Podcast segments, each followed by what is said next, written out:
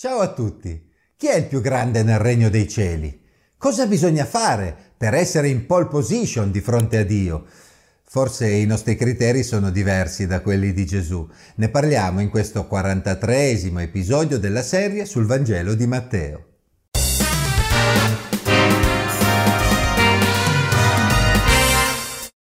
In quel momento i discepoli si avvicinarono a Gesù dicendo chi è dunque il più grande nel regno dei cieli? Matteo 18, versetto 1. Sappiamo da altri brani nei Vangeli che ogni tanto i discepoli stilavano delle classifiche tra di loro, speculando sul posto che ognuno di loro avrebbe avuto nel regno di Dio.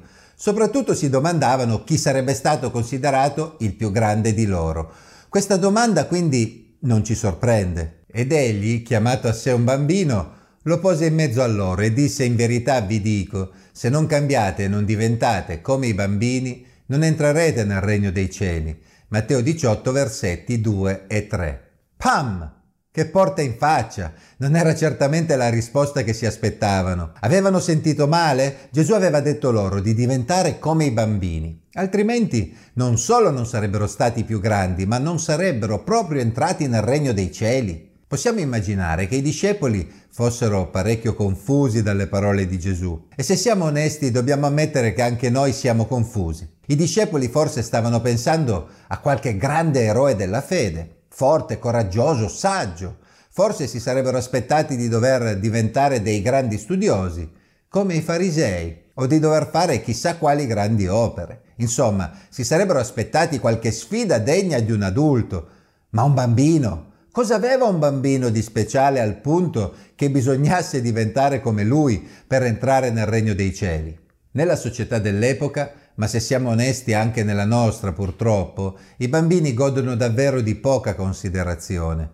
A chi interessano davvero le loro domande, i loro dubbi, i loro problemi? Sono piccoli, non capiscono. Quando i grandi parlano di cose serie, i bambini che intervengono vengono visti solo come un disturbo. Tra l'altro questo atteggiamento nei confronti dei bambini è confermato anche dal comportamento dei discepoli che troviamo nel capitolo 19. Allora gli furono presentati dei bambini perché imponesse loro le mani e pregasse, ma i discepoli li sgridavano. Matteo 19, 13. In quell'occasione Gesù approfittò ancora una volta per ribadire ai suoi discepoli, lasciate i bambini, non impedite che vengano da me, perché il regno dei cieli è per chi assomiglia a loro e imposte loro le mani se ne andò via di là. Matteo 19, 14 e 15. Il regno dei cieli è per chi assomiglia a loro. Come vedete, ciò che abbiamo letto nel capitolo 19 è la medesima conclusione a cui Gesù era arrivato nel brano che abbiamo letto nel capitolo 18. Gesù aveva preso un bambino e lo aveva posto in mezzo ai discepoli, proprio per far capire loro che la grandezza in vista del regno dei cieli non aveva nulla a che fare con il diventare persone forti, ambiziose, preparate,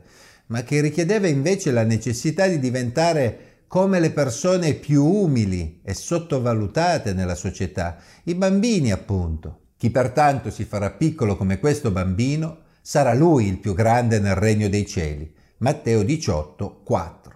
Ecco a cosa si riferiva Gesù. I discepoli stavano pensando a ciò che dovevano fare per diventare grandi nel regno dei cieli. Erano quindi ambiziosi come solo gli adulti sanno esserlo. I bambini non hanno le ambizioni degli adulti, vivono normalmente con meraviglia le cose semplici che hanno ogni giorno. Essi dipendono normalmente dai genitori che li nutrono, si prendono cura di loro. Essi si fidano e ascoltano i genitori che li guidano e insegnano loro come la vita vada affrontata.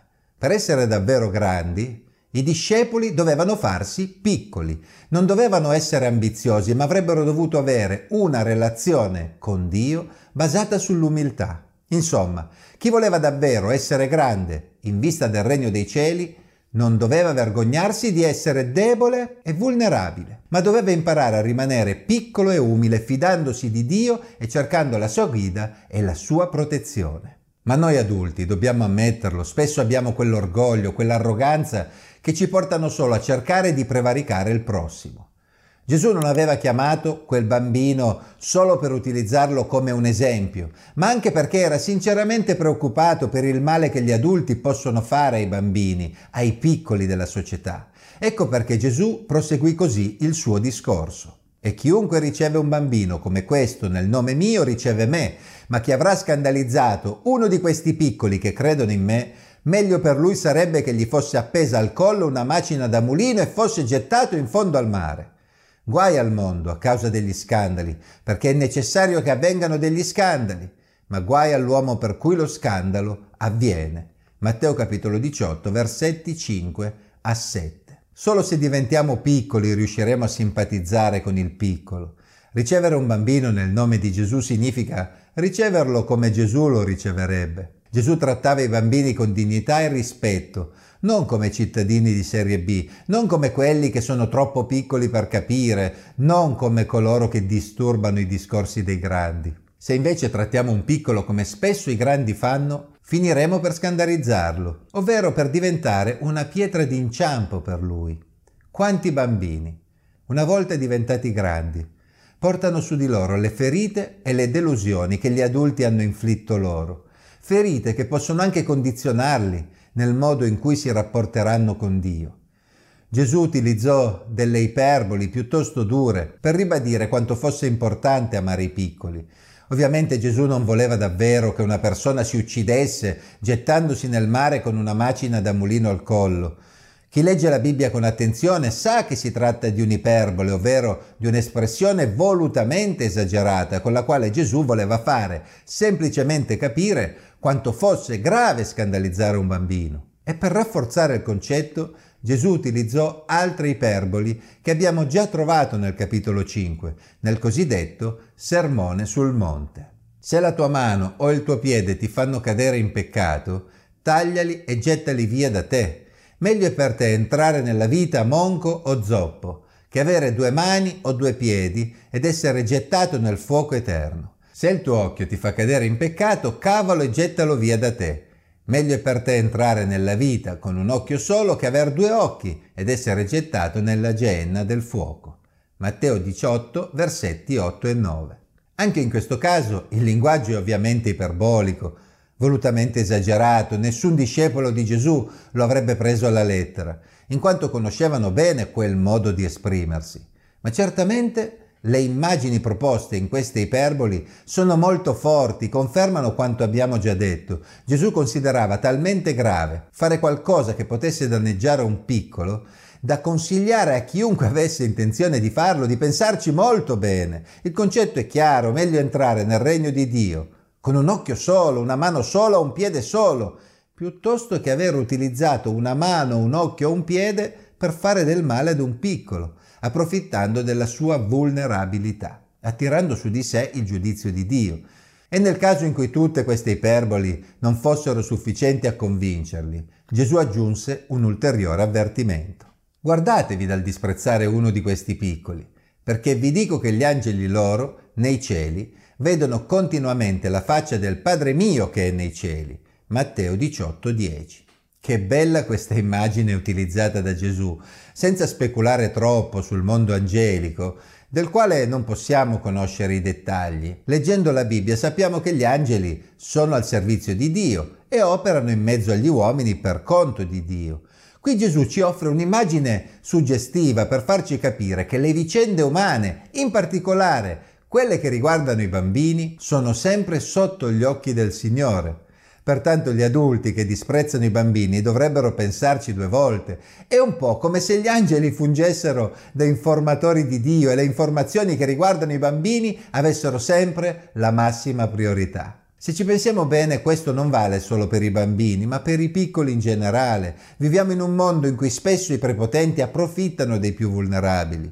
Ma in questo brano Gesù dice che il regno di Dio non è per i prepotenti, i violenti e gli approfittatori, ma piuttosto per coloro che sono sensibili alle esigenze dei più piccoli e dei più bisognosi della società, coloro che sanno farsi essi stessi piccoli.